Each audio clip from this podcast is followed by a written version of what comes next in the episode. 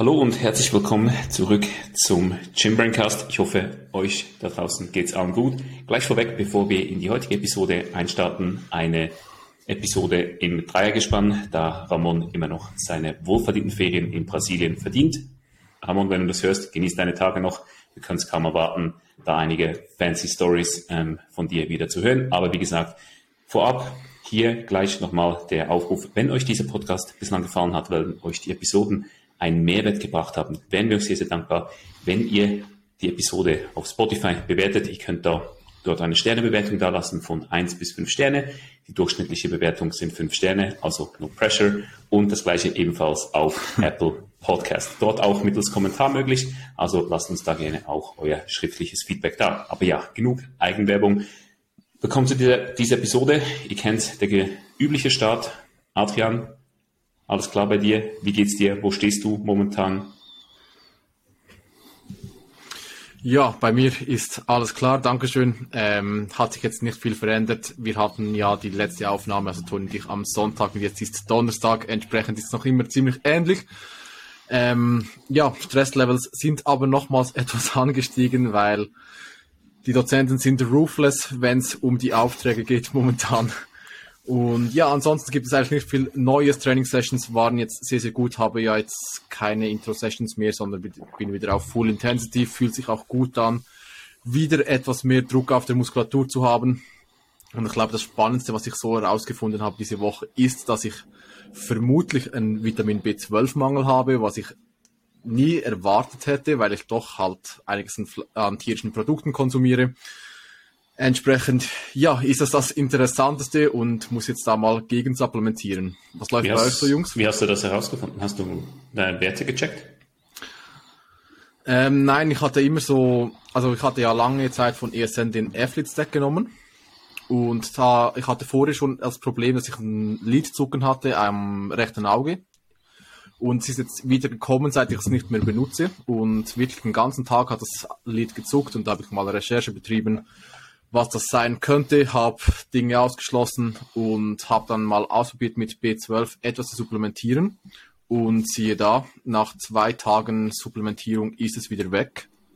Und deshalb bin ich mir ziemlich sicher, dass es daran liegen wird, weil ich ja auch schon, wie ich Tony auch schon gesagt habe, positive Effekte auf ja, meine Gesundheit beziehungsweise eher auf den Schlaf, auf meine Nerven und so weiter von Energy Drinks bemerkt habe und die sind ja halt voll gepumpt mit B-Vitaminen. Das wollte ich dir gerade sagen. Ich habe noch nie einen B12-Mangel, weil ich so viel Energy Drinks trinke. also. ja, also so kann man entsprechend auch vorbeugen, was dann mit dem Koffein abgeht. Ja, das lassen wir mal sein. Alright, spannend, spannend. Oh. Bela, wie sieht's bei dir aus? Äh, vielen Dank bei mir auch, alles soweit in Ordnung. Äh, momentan einiges zu tun mit Uni, äh, Coaching etc. etc. Aber alles absolut im Rahmen. Ähm, Diät läuft auch gut. Diese Woche 1,4 Kilo verloren im, im Wochendurchschnitt. Ähm, also jetzt läuft's langsam, aber sicher ziemlich gut an. Nach wie vor bei 3000 Kalorien ist für mich glaube ich, ein ziemlicher Sweet Spot, wenn ich sagen kann, sagen darf. Also ich könnte mehr essen, aber es ist überhaupt nicht so, dass ich jetzt übertrieben das Bedürfnis hätte, mehr zu essen. Ähm, kommt immer auch ein bisschen darauf an, wie ich das Ganze dann splitte über den Tag, so wann ich was esse, wann ich wie esse, etc. etc. Aber grundsätzlich ähm, sehr, sehr easy momentan noch. Also wirklich 1A, wie gesagt, Körpergewicht jetzt bei ungefähr 112 Kilo, äh, bedeutet jetzt gute 6 Kilo runter seit äh, Diätstart. Und ja, der Look zieht langsam an ähm, und das Gewicht zieht dann dementsprechend läuft. Und bei dir, Toni? Würdest du, noch, noch kurz eine Rückfrage, würdest du so sagen, du hast momentan mhm. ein, bei diesem Körpergewicht so wirklich gute Hunger, ein gutes Hunger- und Sättigungsgefühl, oder? Oder wie sieht das aus? Ähm, ja, also ich denke, damit ich wirklich immer komplett gesättigt wäre von den Meals im Nachhinein, müsste es tendenziell noch ein bisschen mehr Kalorien sein. Aber es ist so, dass ich, dass ich keine Cravings habe. Also ich, okay. es ist einfach so, manchmal, wenn ich etwas sehe, denke ich, ähm, hatte ich jetzt Bock zu essen, aber mehr ist es halt auch nicht. Also wirklich, okay, wirklich okay. sehr, sehr locker. Aber ein, aber ein guter Sweet Spot in diesem Sinne. Also von dem her. Ja, voll. Alright, alright. Frauen für eine Diät äh, absolut im Rahmen. Ja, safe, safe. Cool, cool. Ja, bei mir, ich bin in einem Deload, so ein bisschen zwangsweise, da meine Patellasehne nicht so ganz mitmacht, wie ich das haben will. Und die Rentnerellbogen dahingehend sind auch wieder mal etwas in Mitleidenschaft gezogen worden. Also ich mache da jetzt quasi einen Zwangsdeload, ähm, einfach aufgrund der Überbelastung, die sich jetzt über die letzten Wochen dahingehend ergeben hat. Danach ein, zwei Anpassungen am Split.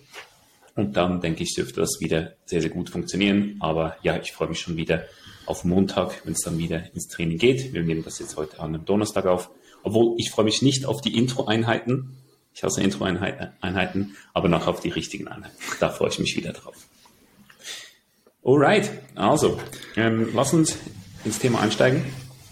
Wir thematisieren heute Peri-Workout Nutrition, also Pre, Intra und Post-Workout Nutrition. Und ich denke, bevor wir hier einmal in die drei unterschiedlichen wenn du es willst, Mahlzeiten eintauchen. Will jemand von euch beiden einige Worte dazu verlieren, bevor man sich, bevor sich die Zuhörerinnen und Zuhörer da draußen über Pre-Post, Pre-Intra und Post, sagen wir kurz, Peri-Workout Nutrition Gedanken machen? Welche Gedanken sollten sie sich wahrscheinlich zuerst machen oder an welcher Stelle seht ihr die Peri-Workout Nutrition in Bezug auf andere Parameter, gerade wenn es um die Ernährung geht? Ja, kann ich sonst sehr, sehr gerne machen. Ähm, ich denke, grundsätzlich meiner Meinung nach Peri-Workout Nutrition, gerade auch Pre-Workout Nutrition, ein sehr wichtiges Thema. Also ich denke, dass du mit einem richtigen Pre-Workout einiges rausholen kannst, einfach so auch was, was einerseits die Performance betrifft, aber andererseits auch einfach so das Gefühl im Gym. Dementsprechend würde ich das nicht unterschätzen, aber ich denke, es gibt auch in der Ernährung definitiv noch wichtigere Parameter, die jetzt oberhalb einer richtigen Peri-Workout Nutrition äh, anzusetzen sind. Das ist zum einen die Kalorienbilanz ähm, und das sind so, zum anderen äh, die Proteine. Also ich denke, solange deine Kalorien ähm, nicht stimmen, solange du die, solange du dich nicht in einem Überschuss befindest, wenn du aufbauen willst, oder in einem Defizit befindest, wenn du abnehmen willst, dann brauchst du dir keine äh, Gedanken machen um, um die Peri-Workout Nutrition, denn die wird nicht so einen großen Einfluss haben auf das Ganze, wie wenn du einfach ja deine Kalorienbilanz äh, richtig, äh, sag ich jetzt mal, eingestellt hast. Äh, dasselbe gilt für die Proteine. Proteine natürlich sowieso, denke ich, weiß jeder äh, und jede, die diesen Podcast hört, wie wichtig sie sind. Dementsprechend schau, dass du deine Proteine in place hast, dass die stimmen, dass du genügend konsumierst, dass du deine Kalorienbilanz in place hat, dass, äh, hast, dass die mit deinem Ziel übereinstimmt und danach äh, kannst du dir dann, denke ich, schon bald mal sehr gerne Gedanken machen über äh, eben, wie gesagt, Peri-Workout Nutrition bedeutet Pre, Post und Intra, also vor dem Training, während dem Training und nach dem Training. Mhm, das wären meine Punkte. Gedanken. Habt ihr da noch was anzufügen? Ich habe sicherlich noch einige, eine Ergänzung dazu halt die totale Relevanz von Peri-Workout Nutrition meiner Meinung nach auch abhängig davon, ob du allgemein in einem Kalorienüberschuss oder Defizit bist. Weil meiner, mhm. meiner Erfahrung nach, wenn du im Kalorienüberschuss bist, sind wir ehrlich, du hast meistens genügend Energie und je nachdem noch von, den, von der Mahlzeit vor einem Pre-Workout entsprechend vielleicht noch ähm, Lebensmittel im Verdauungstrakt, deine Glykogenspeicher sind sowieso voll. Also du bist eigentlich wirklich gut geprimed, schon quasi 24-7, um allenfalls ein Workout zu absolvieren. Vielleicht eben nicht gerade unter den besten Bedingungen, wenn du komplett Peri-Workout Nutrition vernachlässigst, aber auf jeden Fall besser, als wenn du in einem Kaloriendefizit bist oder im Extremfall halt nachher an einer Prep, also wo du wirklich entsprechend auch eine gewisse Lethargie aufbaust und mehr von dieser Nahrungsmittelzufuhr ähm, halt darauf angewiesen bist. Deine Glykogenspeicher sind leer und du lebst wirklich von Mahlzeit zu Mahlzeit. Dann denke ich, hat so Peri-Workout Nutrition definitiv nochmals einen höheren Stellenwert. Natürlich untergeordnet unter den beiden Punkten, welche Bela genannt hat. Und dann, meiner Meinung nach, nochmals wichtiger, wenn du entsprechend in einem Defizit und wenn du in einem Defizit gepaart mit einem tiefen, tiefen Körperfettanteil bist. Mhm. Jo, also yes. das einige einleitende Worte dazu. Dann würde ich sagen, springen wir zum Pre-Workout Nutrition.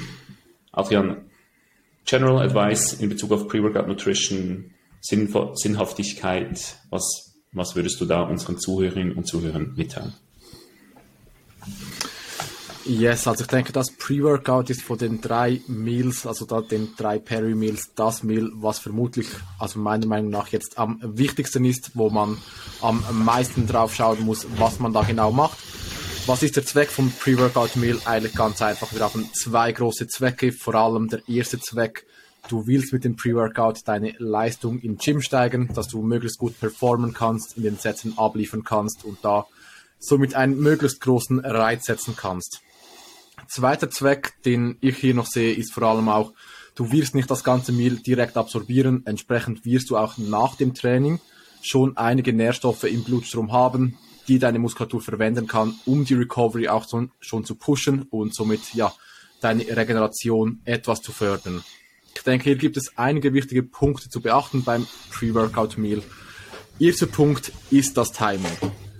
Also das Pre-Workout-Meal sollte nicht zu nahe am Training liegen, aber auch nicht zu weit weg. Und je nachdem, wie nahe das Pre-Workout schlussendlich liegt am Training, sollte es dann auch anders gestaltet werden. Also wenn du eher näher am Training etwas konsumierst, sagen wir eine halbe Stunde vor dem Training, macht es vielleicht Sinn, das Pre-Workout zu reduzieren auf ein beispielsweise Whey Shake und eine Banane, anstatt dass du dir hier noch irgendwie 150 Gramm Rice oder Oats reinhaust und wenn das zwei Stunden entfernt ist, kann das schon ein größeres Meal sein dann. Also das würde ich sehr abhängig davon machen, wie früh du das Pre-Workout konsumierst, beziehungsweise ist es auch eine sehr individuelle Sache, je nachdem schlussendlich, wie du, wie deine Verdauung ist. Also es gibt Personen, die vertragen fast gar nichts vor dem Training, ohne dass sie das merken im Magen während dem Training. Es gibt aber auch Personen, die können sich ohne weiteres eine Stunde vor dem Training 150 Gramm, 200 Gramm Rice reinhauen und die merken das überhaupt nicht. Also ist hier unglaublich, ja, individuell. Was habt ihr hier noch zu ergänzen? Ich denke, Tony, du kannst sicher noch etwas zum Fettkonsum sagen, beziehungsweise den Macros im Allgemeinen. Ja, auf jeden Fall. Ich denke, wenn man so General Recommendations abgeben kann, ist natürlich immer auch wieder abhängig davon, wie hoch deine Gesamtkalorien sind. Also wenn deine Gesamtkalorien schon sehr, sehr tief sind, muss man das natürlich ein bisschen auch adaptieren.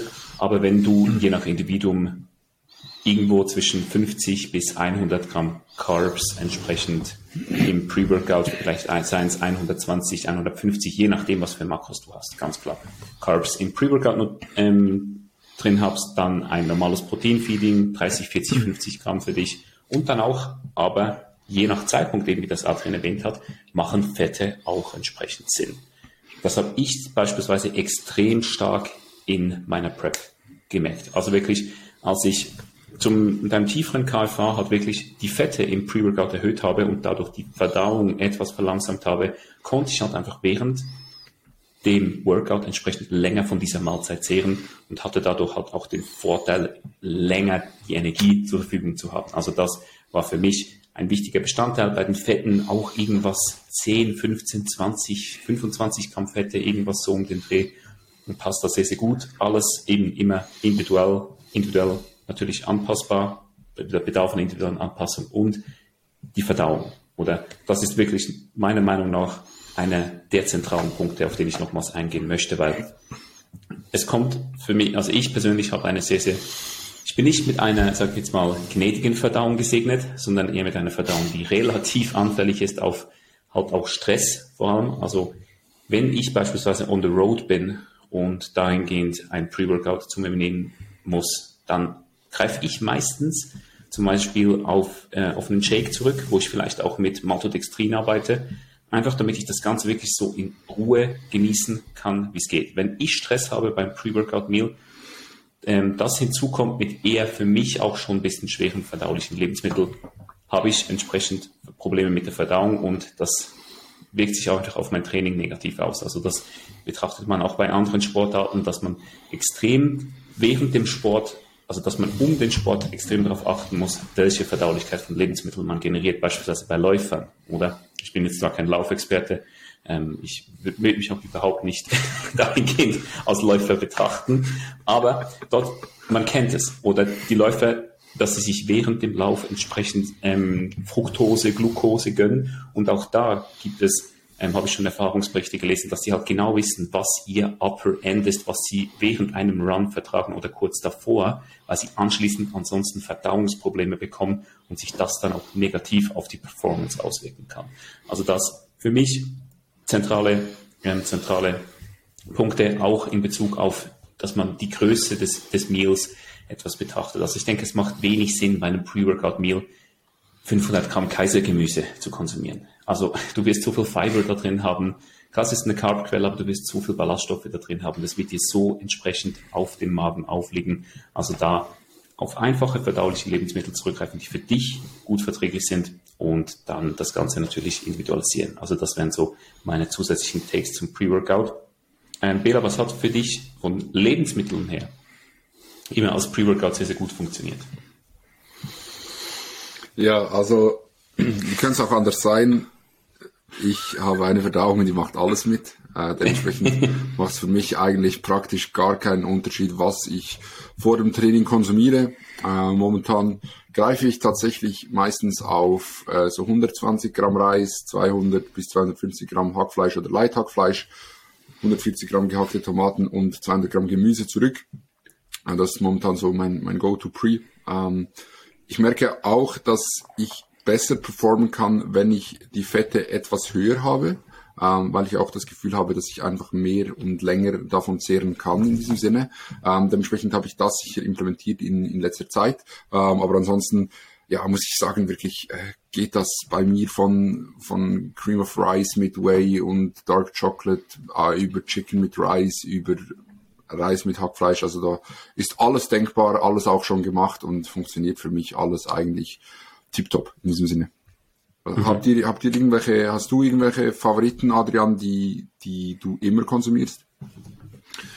Ähm, nein, überhaupt nicht. Also ich kann da vor dem Workout eigentlich auch konsumieren, was ich möchte. Aber meistens ist das bei mir so, dass ich äh, als Carb-Grundlage irgendein Reisprodukt habe, teilweise auch mal Cereals, dann ein Whey Shake oder so und eventuell noch eine Banane und wenn ich Fett drin haben möchte, irgendwie Dark Chocolate. Also das ist eigentlich immer ziemlich ähnlich vom Aufbau her, aber ich kann da eigentlich schon konsumieren, was ich möchte, muss mir da auch nicht allzu viele Gedanken machen. Von dem her, ja, bin ich da auch etwas gesegnet, aber ich habe das schon auch gemerkt, dass Fats bei mir auch beneficial sind, wenn ich es etwas konsumiere.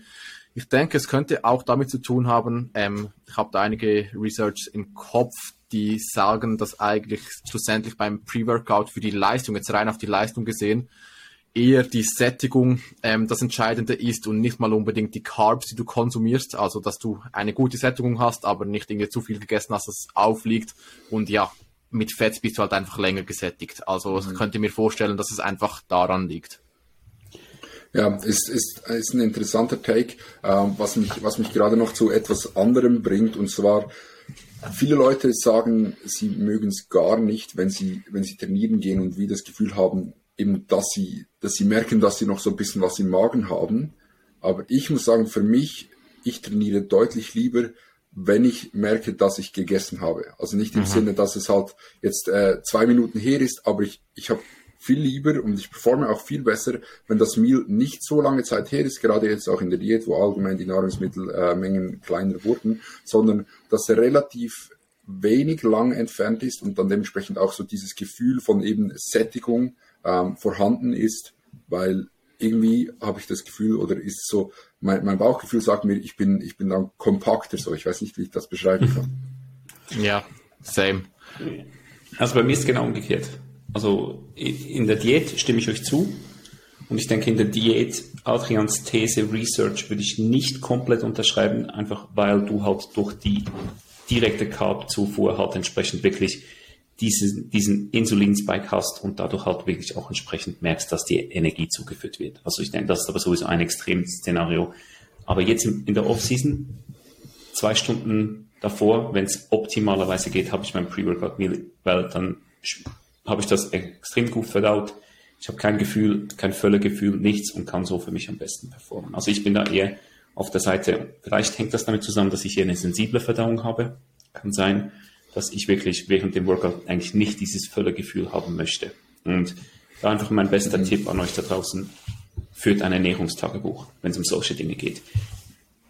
ändert nicht das komplette Pre-Workout-Meal, weil es kann es können so viele Dinge sein, welche euch, welche einen Einfluss auf eure Verdauung haben. Es ändert ein Lebensmittel, was die anderen gleich. Schaut, wie verändert es sich, spielt mit der Zeit 30 Minuten wahrscheinlich hier zu kurz, wenn ihr Verdauungsprobleme habt, so eine Stunde, 1,5, zwei Stunden und dann findet ihr irgendwo einmal euren Sweet Spot und eure passenden Lebensmittel.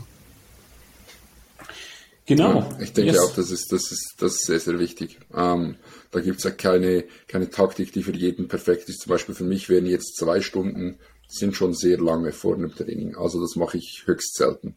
Darum, ja, wie Toni gesagt hat, ausprobieren und das, was funktioniert, übernehmen und einführen. Yes.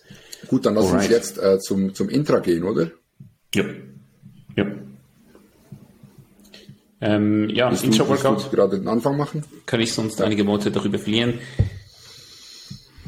Ich denke, auch hier Intra-Workout wie allgemein die Peri-Workout Nutrition definitiv etwas, was in einem Defizit viel, viel sinnvoller ist als in einem kompletten Überschuss. Intra-Workout meistens führt ihr euch da eine schnell verdauliche Kohlenhydratquelle zu, also beispielsweise in Form von Maltodextrin oder wenn ihr einfach Bock habt, mehr Geld auszugeben, äh, Cluster Dextrin, meiner Meinung nach. Also ich verstehe nicht, wo dieser Hype herkommt oder diese Thematik, dass Maltodextrin schlecht verdaulich sein sollte.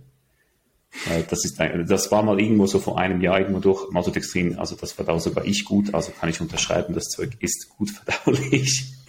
Und dann meistens wahrscheinlich kombiniert mit EAAs. Aber da muss man einfach auch für den, für den Geschmack äh, einerseits, aber natürlich auch so ein wenig, wenn man so will, um entsprechend auch Proteinbiosynthese nochmals zu bevorzugen, bevor äh, nochmals anzukurbeln. Aber hier meiner Meinung nach ganz, ganz wichtig. Also da sprechen wir schon von einem absoluten Luxusding. Und ich denke, der Effekt, der ein Intra-Workout auf deine Performance hat, wenn du wirklich 4, 3500, 4000 Kalorien am Tag isst und ein gutes Pre- und ein gutes Post-Workout-Meal hast, der wird im einstelligen Prozentbereich, wenn überhaupt sein. Also meiner Meinung nach Intra-Workout nicht so relevant, meine persönliche Meinung, wenn du in einem tiefen Aufbau bist. Hingegen, wenn du in einem Defizit bist, für mich über die letzten beiden Preps bei meinen Athletinnen und Athleten ein wichtiges Tool, das man implementieren kann. Aber auch da gilt es anschließend wieder abzuwägen. Oder wenn du dir 30 Gramm Carbs intra-Workout gönnst, in Form von Flüssigkalorien, guess what? 30 Gramm Carbs, das kann eine Menge Gemüse sein, was dich ansonsten sättigt, oder? Und wenn wir schon dann beim Thema Hunger etc. sind, also das eben auch so ein bisschen Overlapping, äh, was es da zu berücksichtigen gilt. Ähm, ja, das einige Punkte in Bezug auf Intro-Workout. Jungs, wie seht ihr das? Seht ihr eher aus dahingehend als Geldverschwendung oder empfiehlt ihr das? Wie, wie handhabt ihr das? Also ich, ich bin da eigentlich ziemlich bei dir, muss ich sagen. Ich finde auch, dass gerade im Aufbau EAAs meiner Meinung nach überhaupt nicht essentiell sind. Ähm, ich persönlich nutze sie auch jetzt nicht, ähm, aber ich kann mir vorstellen, dass es vielleicht einen Unterschied macht und einen, einen Benefit hat, wenn man wirklich tief in der Prep ist um dort halt eben diese, diese Vorteile quasi mitzunehmen, die Toni angesprochen hat. Aber ich denke, bei 95 Prozent der Leute, die eben wie gesagt nicht deep in Prep sind, ähm, werden sich eher als nicht lohnen. Erstens ziemlich teuer, zweitens geschmacklich nicht so geil, drittens ähm, der Geschmack im Mund nach den EAAs ist immer ganz ehrenlos. Oh ja, oh ja. Ähm, darum meiner Meinung yeah. nach äh, EAAs braucht's nicht. Ja, also ich habe da eine ähnliche Meinung, weiche aber doch noch etwas ab. Also in einem Punkt möchte ich noch leicht widersprechen und zwar weiß man schon auch, dass eigentlich ähm, Carbs Intra-Workout kombiniert mit etwas Protein deine Recovery pushen kann. Aber es gibt da wirklich ein großes Aber und das ist jetzt mein Tag einfach dazu, da habe ich jetzt keine Research oder whatever. Ich denke, das macht wirklich nur dann einen Unterschied, wenn du alles andere perfekt nailst. Also wenn du deine Ernährung perfekt nailst, wenn dein Schlaf perfekt ist und alles drumherum, um die Recovery schon alles passt, dann macht es einen Unterschied und das wird vermutlich auf 99 Prozent von den Athleten nicht zutreffen. Ja, also ich meine, ich stelle ich stell, mein typisches Pre-Workout enthält meistens Whey. Whey Protein hat alle, eh alle essentiellen Aminosäuren abgedeckt. Also da bin ich dann irgendwann an einem Punkt, wo ich so sagen muss, hey, ich habe ein Pre-Workout Whey, ich habe wahrscheinlich noch immer was Rest im System, immer noch Carbs, entsprechend Rest, restlich im System und habe dann meistens Post-Workout wieder Whey, weil meine Proteinquelle zu 90% aus Whey besteht. Ja, guess what? Da kann ich mein Geld entweder in EAs investieren oder zum Fenster rauswerfen. Also für mich, meiner yes. Meinung nach, dahingehend.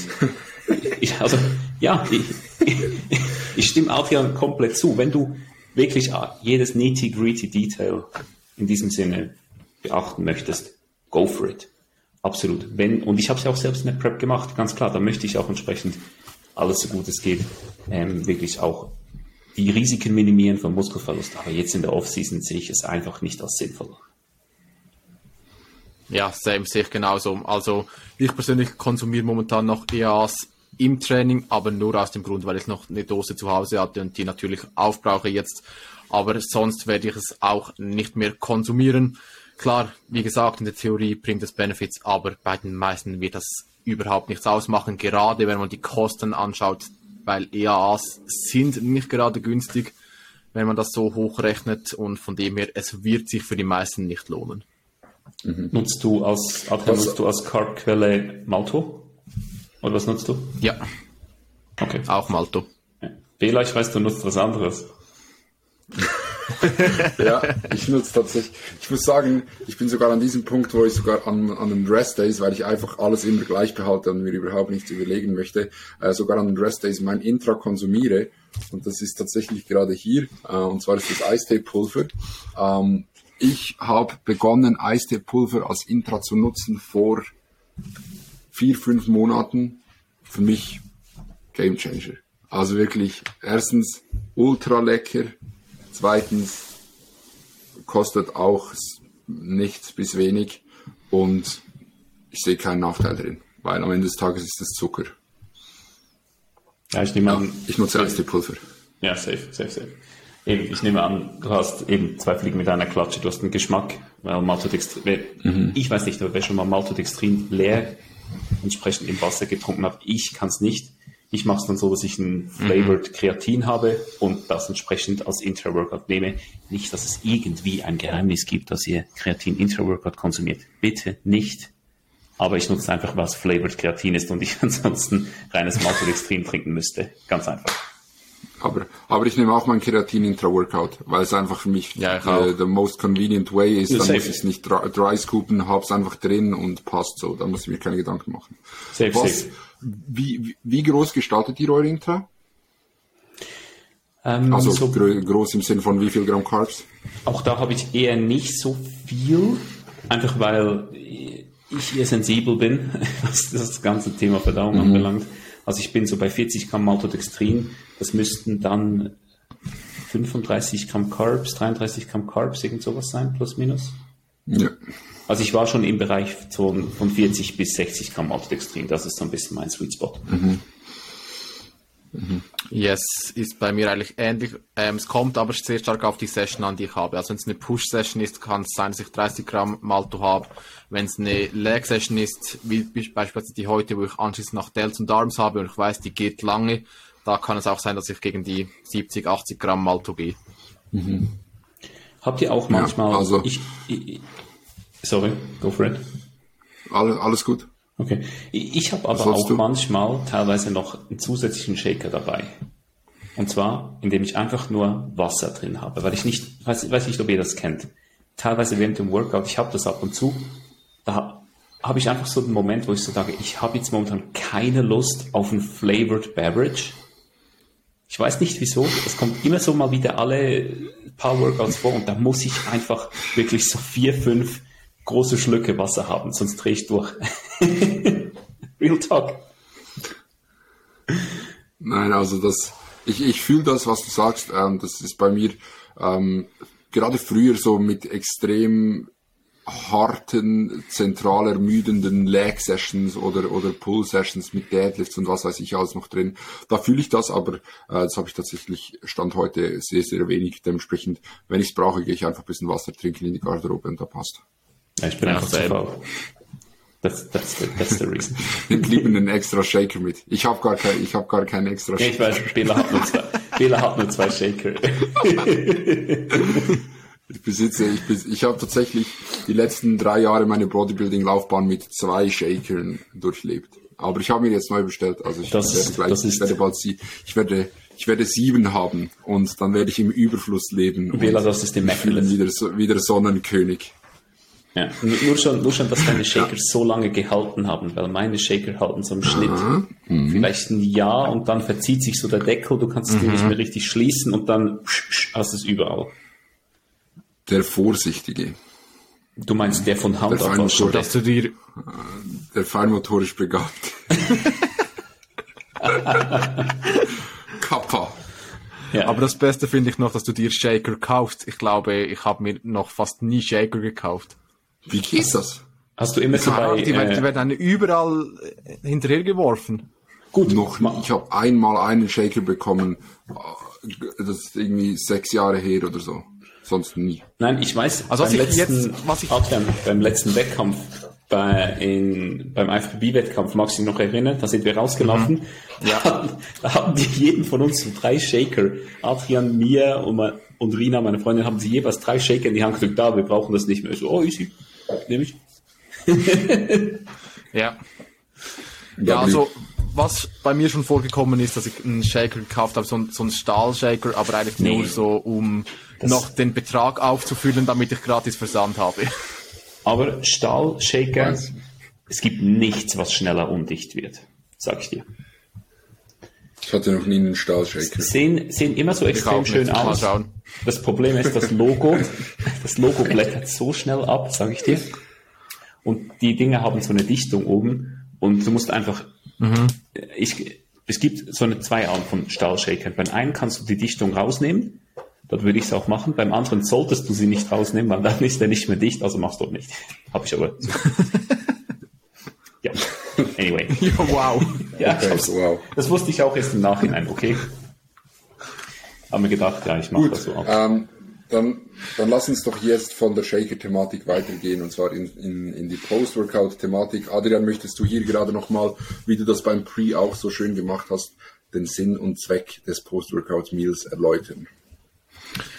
Yes, wie auch schon beim Intra etwas angesprochen, ähm, ist der Zweck beim Post-Workout vor allem darin, auch die Recovery zu pushen. Also, dass du Nährstoffe deinem Körper zuführst, von denen er zehren kann. Ich habe schon gesagt, im Pre-Workout hat es Nährstoffe, die du wahrscheinlich am Ende vom Training noch aufnehmen kannst. Und im Post ist es jetzt der Sinn, dass du wieder neue nachbringst, neue Nährstoffe, die du dann anschließend der Körper aufnehmen kann, damit er wirklich andauernd von Nährstoffen versorgt ist. Und hier ist aber auch sehr, sehr wichtig zu sagen, da der Körper noch Nährstoffe hat, musst du nicht unbedingt direkt in die Garderobe rennen, deinen Whey-Shake reinhauen, damit du noch all deine Gains nicht verlierst und so weiter, sondern hier kannst du dir auch gut Zeit lassen, wenn du pre konsumiert hast, sagen wir eine Stunde, zwei Stunden nach dem Training erreicht dann auch. Klar, ich bin eher die Person, die da direkt nach Hause geht und etwas isst, weil ich sehe den Sinn nicht, jetzt noch zwei Stunden zu warten. Wenn ich zwei Stunden warten würde, dann ja, könnte ich meine Meals nicht mehr konsumieren.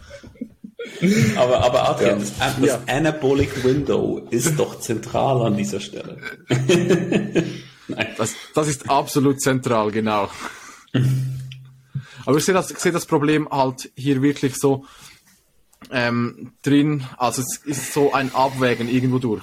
Klar, ich möchte direkt nach dem Training möglichst essen, weil ich war schon eine Weile im Training, habe auch eine, etwas vor dem Training das Essen konsumiert und wenn ich dann nach dem Training nicht direkt etwas konsumiere oder nicht schnell etwas konsumiere, dann komme ich mit meinen Meals einfach nicht mehr hinterher und muss dann irgendwie am Abend noch 2000 Kalorien reinhauen und dann habe ich auch überhaupt keinen Bock drauf.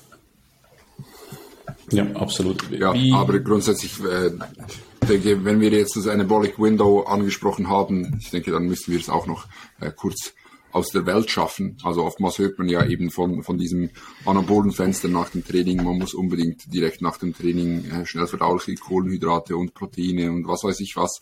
Ähm, habt auch schon ganz, ganz wilde Stories gehört von Leuten, die gefühlt eine Sekunde nach dem letzten Satz direkt ihre Cereals wegge weggefetzt haben äh, mit Whey und, und so Sachen. Ähm, das ist nicht nötig. Äh, du kannst dir da auch ein bisschen Zeit lassen. Ähm, ich habe das auch immer so gemacht in der Offseason. Ich bin erstmal nach Hause gefahren, ähm, dann habe ich vielleicht so eins, eineinhalb Stunden nach dem Training habe ich gegessen. Also das muss nicht in den fünf Minuten passieren. Lass dir Zeit, mach so, wie es für dich passt äh, und schau einfach, dass du ja auch hier im Großen und Ganzen dann auf deine Kalorien kommst, auf deinen Tagesbedarf kommst und dann den Weg findest, der für dich am optimalsten ist. Ja, weil ich glaube, dieses diese Thematik mit den Cornflakes, Whey und auch mit dem Anabolic Window, das kommt, ich bin mir nicht ganz hundertprozentig sicher, aber ich glaube, das kommt so ein wenig aus dem Assisted Bodybuilding Bereich oder wo ihr halt wirklich auf euren Insulinspiegel achten müsst, weil ihr auf gut Deutsch halt sonst abkratzt, ganz einfach. Und von daher kommt das auch und das hat sich so ein bisschen ins Natty Bodybuilding übertragen, dass man halt Cereals post, ist ja alles okay, kann man machen, alles, alles easy. Aber bitte, Seid nicht diejenigen, wie Bela das gesagt hat, welche sofort in die Garderobe rennen oder unter der Dusche sich noch einen Shake hineingönnen.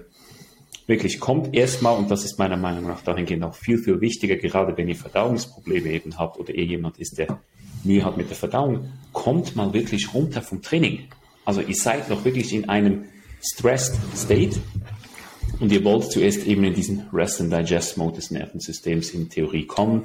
Das heißt, fahrt herunter, kommt mal zu Hause an, packt mal euer Zeug aus, macht euch auch vielleicht dahingehend, ähm, macht es mal zur Routine, wenn ihr Verdauungsprobleme habt, das Post-Workout-Meal erst dann zuzubereiten. Und mit Zubereitung meine ich nicht, das Ding zwei Minuten in die Mikrowelle zu tun, sondern aktiv zu kochen, weil dann die Verdauung beginnt im Nervensystem. Und das Nervensystem logischerweise hat irgendwo seinen Ursprung da oben. Das heißt, wenn ihr bereits ein, ein Post-Workout-Meal kocht, beginnt schon eure Verdauung, ihr beginnt euch darauf vorzubereiten, dass ein Meal kommt, ähm, kann euch auch extrem dabei weiterhelfen. Habe ich schon bei einigen Athletinnen und Athleten so implementiert, was geholfen hat.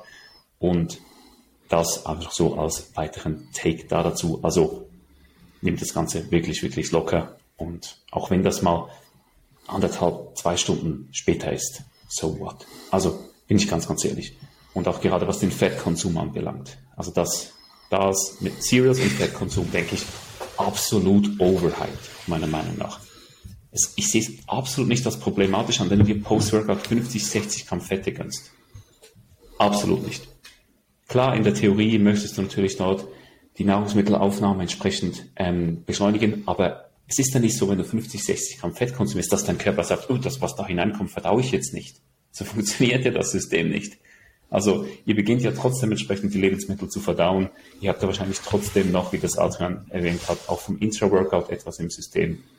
Also dahingehend verkompliziert das Ganze nicht, macht euch keinen Kopf und ähm, ja, dann habt ihr da eine optimale Post-Workout Nutrition. also gerade bei den Fetten, mein Take da dazu. Wie seht ihr das, Jungs? Genau gleich. Same.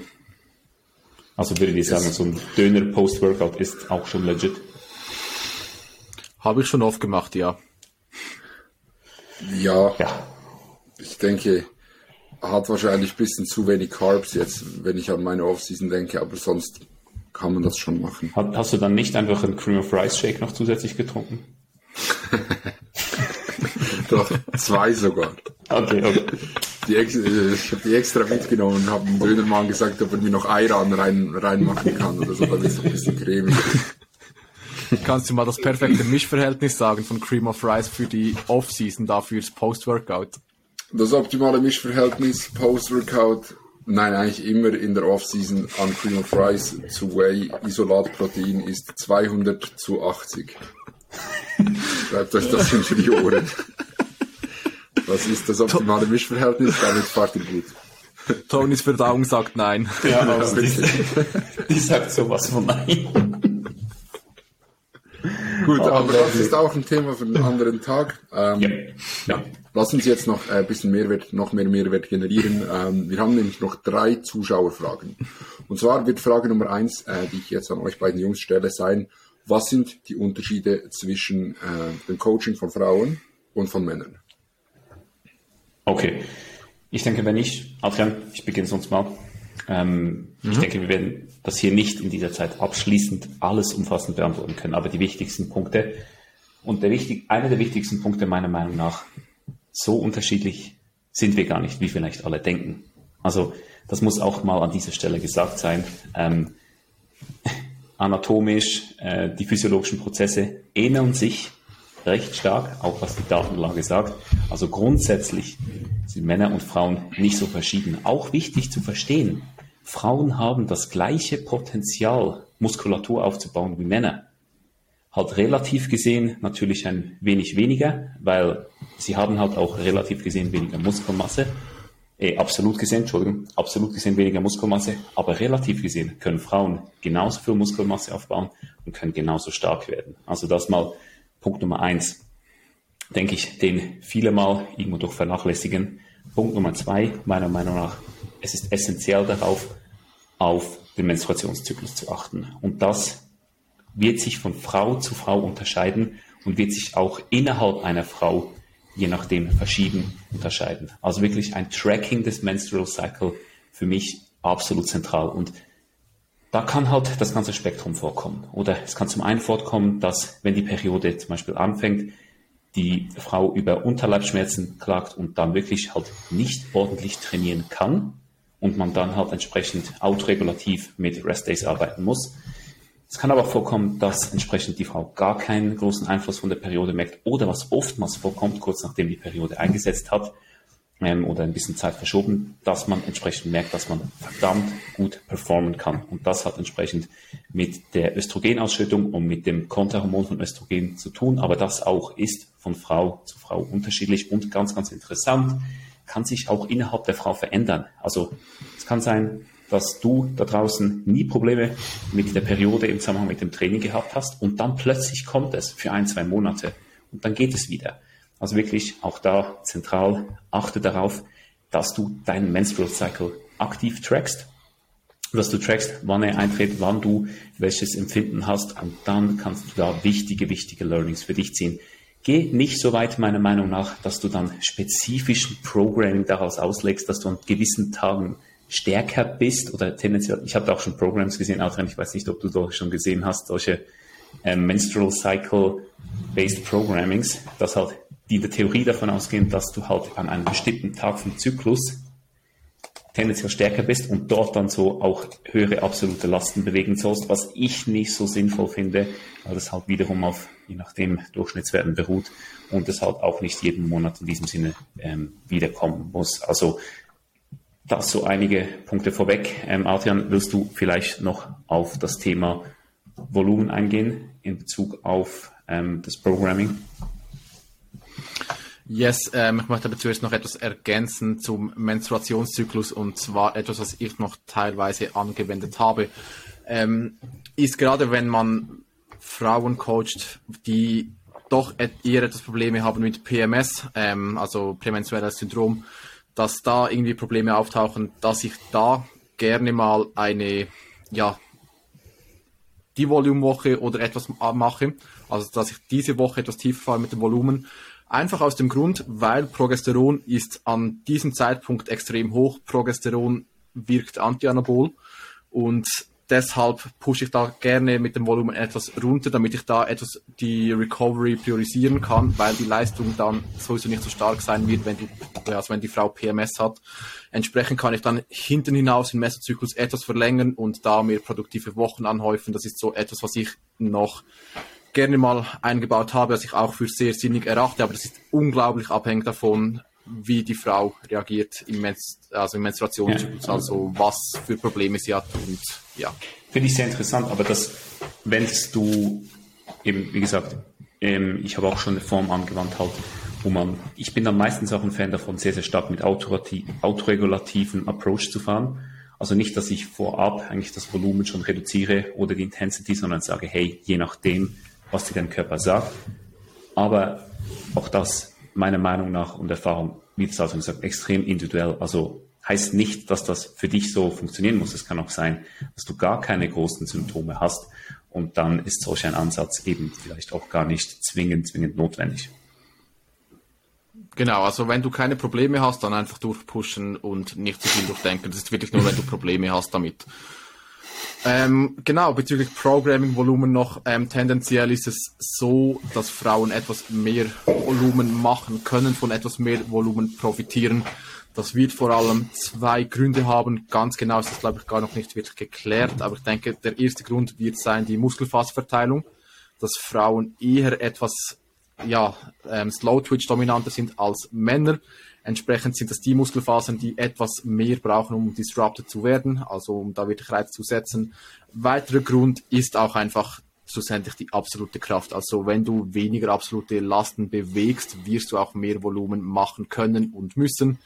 Entsprechend sind das vermutlich so die zwei Gründe. Ist jetzt aber nicht so, als müsstest du als, Fra als Frau jetzt irgendwie doppelt so viel Volumen machen oder so. Ist wirklich teilweise kann es auch wirklich sein, dass du als Frau extrem weniger, wenig machen musst, weniger als Männer. Also da kann man keine Pauschalantwort geben, wie üblich. Und etwas, was ich auch gerne noch einbaue, gerade aufgrund der Thematik von ähm, den Muskelfaserverteilungen, ist, dass ich bei Frauen öfters mit RER arbeite. Also bei Männern arbeite ich nie mit Reps in Reserve, so, oder ziemlich nie, außer sie präferieren es. Und bei Frauen baue ich das doch lieber ein, einfach weil schlussendlich die Nähe zum Muskelversagen vor allem dafür auch da ist, damit auch die Fast Twitch Fibers, also die schnell zuckenden Muskelfasern, vollkommen rekrutiert werden und den Reiz abbekommen. Und da Frauen tendenziell eher etwas Slow Twitch dominanter sind, mache ich da gerne einen Kompromiss, dass ich sage, okay, teilweise haben wir Übungen mit zwei Reps in Reserve drin. Dafür können wir etwas mehr Volumen akkumulieren, weil die Fatigue etwas tiefer ist und ich habe damit sehr, sehr gute Erfahrungen gemacht. Hast du auch. Sehr interessante Takes, Jungs. Ein, ein äh, Take noch, sorry, ein Take noch, Bela. Mhm. Ein Take noch gerne, Bela. Ähm, Adrian, hast du auch, ich habe auch die Erfahrung gemacht, dass gerade wenn man das, die Volumendiskrepanz zu einem Mann anschaut, dass es gerade im Unterkörperbereich oftmals so ist, dass die Frauen im Unterkörper deutlich mehr Volumen abhaben können als im Oberkörper. Yes. Im Oberkörper teilweise Absolut. sogar ziemlich einig oder vielleicht eben je nachdem, was für Strength Levels äh, die, die Frau hat, tendenziell vielleicht sogar weniger, aber im Unterkörper tendenziell mehr Volumen, äh, das ver ver vertretbar ist. Ja, also das habe ich auch die Erfahrung gemacht, das sehe ich definitiv genauso. Und jetzt muss man sich auch mal festhalten, ich mache jetzt mal ein Beispiel, gerade wenn eine Frau zum Beispiel ähm, Hebel hat, die eher dafür gemacht sind oder eine Genetik, die eher dafür gemacht ist, die Quads getroffen werden bei vielen Übungen und die Glutes weniger stark, kann es auch gut sein, dass man als Frau gegen die 20, 30 Sätze Glutes gehen muss, also jetzt nicht isoliert Glutes, nur Hip Thrust und so weiter, sondern alles reingerechnet, auch Squat Movements, Leg Press Movements, Hinge Movements und so weiter. Und das ist dann doch eine ganze Menge und viel mehr als von vielen Leuten gepredigt wird. Also man kann klar mit weniger wachsen, aber ich denke, dass viele auch da Potenzial rausholen können, wenn sie höher pushen und da noch mehr Glute Growth rausholen. Also ich denke, da muss man wirklich das sehr, sehr differenziert betrachten, dass das doch ziemlich unterschiedlich zum Mann sein kann. Sehr gut. Alright. Ähm, sorry, dass ich vorhin unterbrochen habe, aber ich denke, oder sorry. ich denke, äh, wir wollen heute diese Fragen doch einigermaßen produktiv abhandeln. Wir können, wenn, ähm, wenn das Interesse da ist, auch gerne mal eine Episode nur über diese Thematik machen oder allgemein einfach so äh, über, über diesen Themenbereich. Ähm, dann würden wir zum zweiten Ding kommen. Zweite Frage, Schlaf in der Schichtarbeit. Ich denke, da beginnen wir gleich bei Schlafgott Adrian. Äh, was muss man beachten bei äh, Schichtarbeit und dem Schlaf? Die Frage an sich war, ähm, hier immer Block von zwei Tagesschichten und zwei Nachtschichten und dann fast vier Tage frei. Ähm, was wäre unser Take? Schwierig. Also, erster Punkt, den man sagen muss beim Thema Schichtarbeit und Schlaf wenn du das Maximum rausholen möchtest und den perfekten Schlaf haben möchtest, dann musst du den Job wechseln. Ja. Weil es wird nicht funktionieren. Schichtarbeit wird deinen Schlaf immer negativ beeinflussen. Es gibt einige Dinge, die du da machen kannst. Beispielsweise, dass du sicher, wenn du schlafen gehst, das Zimmer komplett abgedunkelt hast, auch versuchst kühl zu halten, einfach die generellen Empfehlungen für die Schlafhygiene, die wir im letzten Podcast schon besprochen haben. Aber auch dass du darauf achtest, dass du vor dem Schlafengehen, wenn möglich, beispielsweise in der Wohnung, das Licht dimmst und so weiter, dass du deinem Körper künstlich die Signale gibst, dass es Abend ist sozusagen. Ähm, ich denke, das sind so die Haupttakes, die man da geben kann.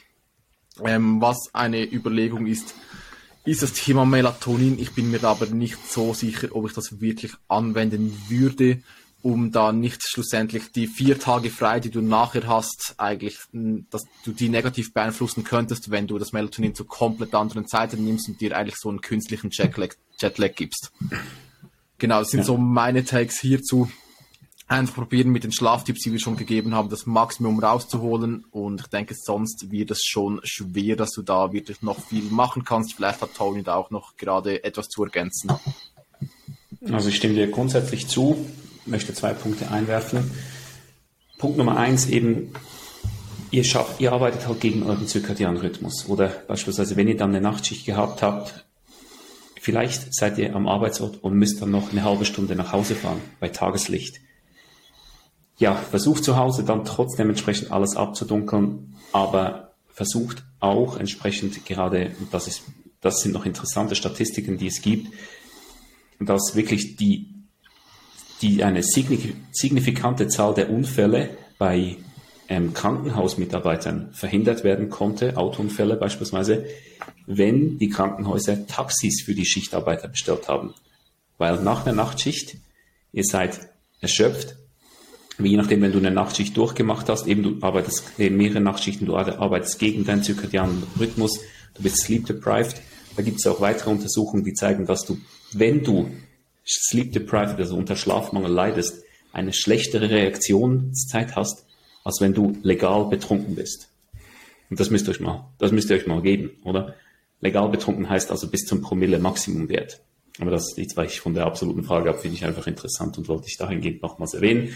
Ähm, aber das ist ein Punkt. Und ähm, der zweite Punkt ist einfach auch, dass ihr auf eure Lebensmittel achtet, weil in der Nachtschicht, wenn ihr im normalen Rhythmus bleiben möchtet, so gut es geht, ist der Körper nicht darauf eingestellt, groß zu verdauen. Also schaut, dass ihr dort wirklich dann auf verdammt einfache, verdauliche Lebensmittel zurückgreift. Vielleicht auch so habe ich das teilweise schon bei schichtarbeitenden Athletinnen und Athleten von mir gemacht, dass ich zum Teil auch am Tag davor und am Tag danach, welche im normalen Rhythmus waren, die Kalorien höher gesetzt habe und dann am Schichtarbeitstag die Kalorien tiefer gesetzt habe, dass einfach darauf die Verdauung weniger belastet wird und du dadurch auch entsprechend halt die Verdauung weniger auch störst, weil du isst halt dann je nachdem komplett entgegen deinem normalen Rhythmus. Also alles einfach versuchen, irgendwo so gut es geht auf dem normalen Rhythmus zu halten. Und bezüglich Melatonin, Adrian, da würde es mich wundern, eben, ich bin mir auch nicht sicher, aber müssen wir mal nachschauen, ob es dazu Studien gibt, ob das vorteilhaft ist oder nicht, weil ich kann mir auch gerade vorstellen, dass du dir halt dann entsprechend während diesen zwei Tagen deinen Rhythmus komplett durcheinander wirfst, wenn du dann wieder in den normalen Rhythmus gehen sollst. Ja, aber ich denke, ähm, dieser Tipp, den Toni jetzt hier gegeben hat, mit eben möglichst viel auf dem normalen Rhythmus halten, der wird Gold wert sein. Mhm. Denn wenn wir jetzt die Verteilung dieser Tage ansehen, dann sehen wir, wir haben zwei Tage normaler Rhythmus, zwei Tage Nacht, vier Tage frei. Bedeutet, an diesen vier Tagen können wir machen, was wir wollen. Was werden wir dort machen? Natürlich wieder in eigentlich den Tagesrhythmus reinkommen. Dann haben wir also eine Verteilung von 6 zu 2, dementsprechend sechs Tage mit einem Tagesrhythmus, zwei mit einem Nachtrhythmus, ähm, was dann halt eben ja schon sehr, sehr viel Hebel gibt. Das mit dem Melatonin ähm, weiß ich auch nicht. Ähm, ja, Adrian? Ein Tipp ist mir noch in den Sinn gekommen, der sehr, sehr sinnvoll ist, und zwar würde ich gerade wenn du Nachtschicht hattest, polyphasisch schlafen. Also nicht, dass du ein, eine große Schlafphase durch hast, sondern dass du eventuell, wenn du sagen wir um 9 Uhr ins Bett gehen kannst, du vielleicht vier Stunden schläfst, dann eine kurze Zeit wach bist und dann vielleicht nochmals später etwas schläfst, bevor du wieder arbeiten gehen musst, weil so wirst du nicht ganz so extrem aus dem Schlafzyklus rauskommen, weil du näher an deiner ursprünglichen Schlafzeit nochmals eine Schlafphase drin hast. Das ist so etwas, was du ausprobieren kannst, aber muss nicht sein, dass es für dich groß funktioniert. Das ist halt auch wieder sehr individuell. Mhm. Aber auch eigentlich sehr, sehr, sehr, sehr logisch, wenn man es sich so überlegt. Ähm, aber dass man halt Polyphasing Schlafphase versucht. Polyphasing schlafen ist fucking hard. Das muss man, das muss auch gesagt Ja, es ist hart. also es hard. muss wirklich für dich passen. Mhm.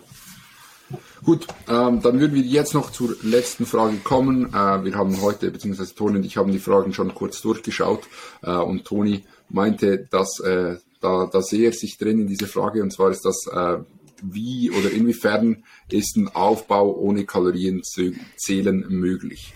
Ich denke, ähm, wenn ich da mal kurz einen Anfang machen darf, grundsätzlich, wenn wir im Aufbau sind, das oberste Gut ist ein Kalorienüberschuss. Wenn du einen Kalorienüberschuss äh, sicherstellen kannst, der irgendwo durch moderat ist, bedeutet, dass du dir keinen Tausender Überschuss pro Tag reinfährst, sondern da halt in einem reasonable Bereich bleibst, ähm, und das Ganze ohne Kalorienzählen schaffst, vielleicht auch schon Erfahrung hast mit dem Kalorienzählen, äh, deine Erfahrung, Erfahrungen mit Makro-Tracking gemacht hast, dann denke ich, kann das gut funktionieren.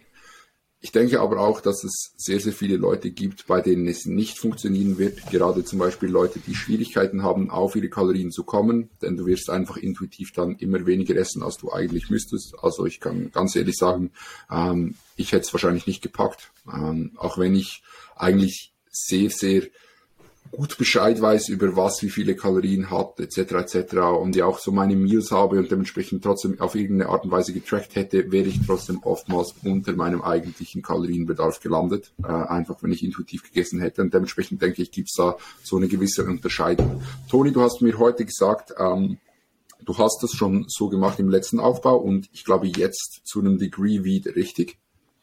Ja, genau, genau. Also und ich denke, ich schließe mich natürlich bei all deinen Punkten an und das Ganze kann nur funktionieren, wenn du gewisse Erfahrungswerte mitbringst. Weil du willst ja eben sicherstellen, dass du im Überschuss bist. Und in einer Art und Weise wirst du irgendwie das sicherstellen, aber du wirst es gedanklich zumindest irgendwo, wirst du es zusammenrechnen. Oder du musst Vorstellungen haben, wo du dich befindest. Und ich handhabe das einfach so, dass ich mehr oder weniger plus minus einen fixen Mealplan habe unter der Woche und diesen Mealplan so alle zwei, drei Tage mal, mal wieder tracke. Obwohl ich genau weiß, es hat sich nichts verändert und ich weiß, die, genau die Kalorien sind noch da, aber so ein bisschen Safety Net, wenn du es so willst. Und dann am Wochenende versuche ich auch, die Mahlzeiten so gut es geht, frei zu gestalten, äh, möglichst so zu gestalten, wie sie sind und dann freie Mahlzeiten entsprechend einzubauen und da halt entsprechend die Kalorien möglichst abschätzen, ungefähr dahingehend äh, zusammenzurechnen, was so hinpasst und dann ja, nutze ich MyFitnessPal, eine Track oder eine sonstige Tracking-App eigentlich ziemlich, ziemlich selten, habe dadurch für mich einen sehr, sehr autoregulativen Ansatz, der wunderbar funktioniert. Aber wie gesagt, das Ganze mhm. funktioniert nur mit Erfahrung, meiner Meinung nach, sonst wird es nicht klappen. Also wenn du keine, kein Verständnis von Kalorien, Makronährstoffen hast, dann wirst du wahrscheinlich auch nicht entsprechend in dem Überschuss sein, in dem du sein möchtest. Ganz einfach. Und by the way, kurze Fun Story. Ich habe gestern nachgeschaut, seit wann ich bei MyFitnessPal angemeldet bin. Das sind offiziell über zehn Jahre, Anfangs März 2013. Oha. Da bin ich kurz beinahe vom Stuhl geflogen. Da bin ich kurz vom Stuhl geflogen, bin ich ganz ehrlich. schon crazy, schon crazy. Ja. Aber das, ähm, ich denke, alle Takes noch zur letzten Zuschauerfrage. Und mhm. ich denke, damit beenden wir die heutige Episode. Wenn ihr nichts mehr zu ergänzen habt, Jungs. Für mich passt. Gut. Passt für mich auch. Alright, dann, wie immer an dieser Stelle, danke vielmals, dass ihr zugehört habt. Wir hoffen, dass wir euch einen oder einige Mehrwerte liefern konnten.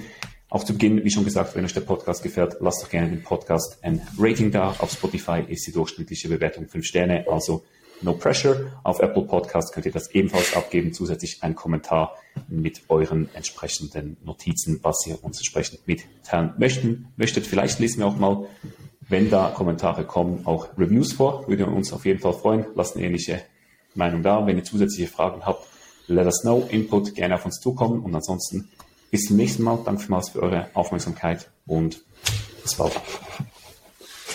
Bis bald. Ciao.